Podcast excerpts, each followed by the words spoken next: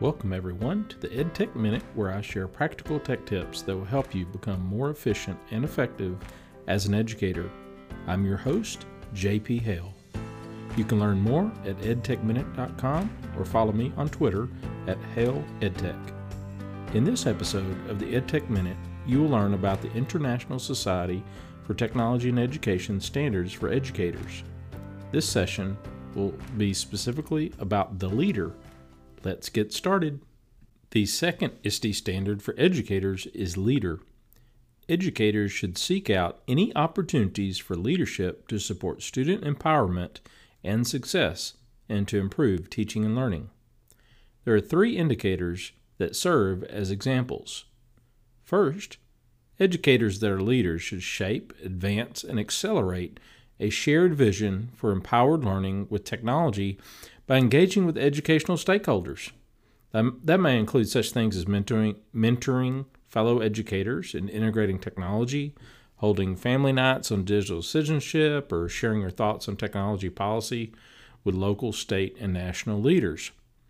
The second indicator for the leader standard is that educators advocate for equitable access to educational technology, digital content, and learning opportunities to meet the diverse needs of all students. In other words, educators make every effort to ensure their students have the needed technology to access curriculum, digital tools, etc.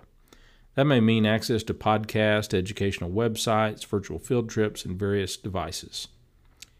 The third indicator is that educators model for colleagues the identification, exploration, evaluation, curation, and adoption of the new digital resources and tools for learning.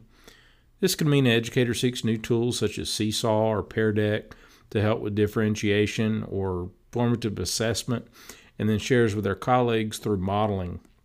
It could also mean evaluating new devices and exploring how they could be used in the classroom, such as Bee-Bots or littleBits kits or Sphero robots and other devices. In summary, an educator should be a leader.